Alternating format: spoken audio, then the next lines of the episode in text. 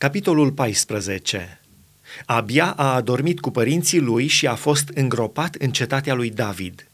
Și în locul lui a domnit fiul său Asa.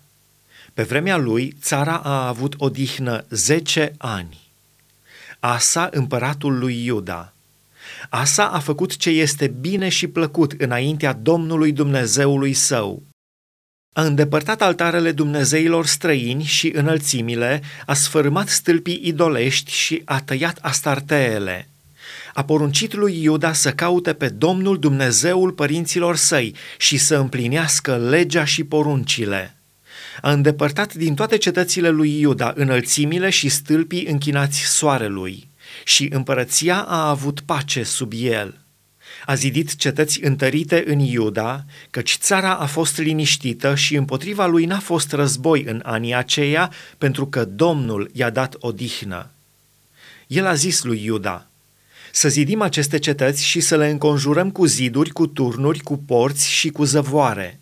Țara este încă a noastră, căci am căutat pe Domnul Dumnezeul nostru. L-am căutat și El ne-a dat odihnă de toate părțile. Au zidit dar și au izbutit. Asa avea o știre de 300 de mii de oameni din Iuda care purtau scut și suliță și 280 de mii din Beniamin care purtau scut și trăgeau cu arcul, toți oameni viteji. Asa biruiește pe etiopieni. Zerah, etiopianul, a ieșit împotriva lor cu o oștire de un milion de oameni și 300 de care și a înaintat până la Mareșa.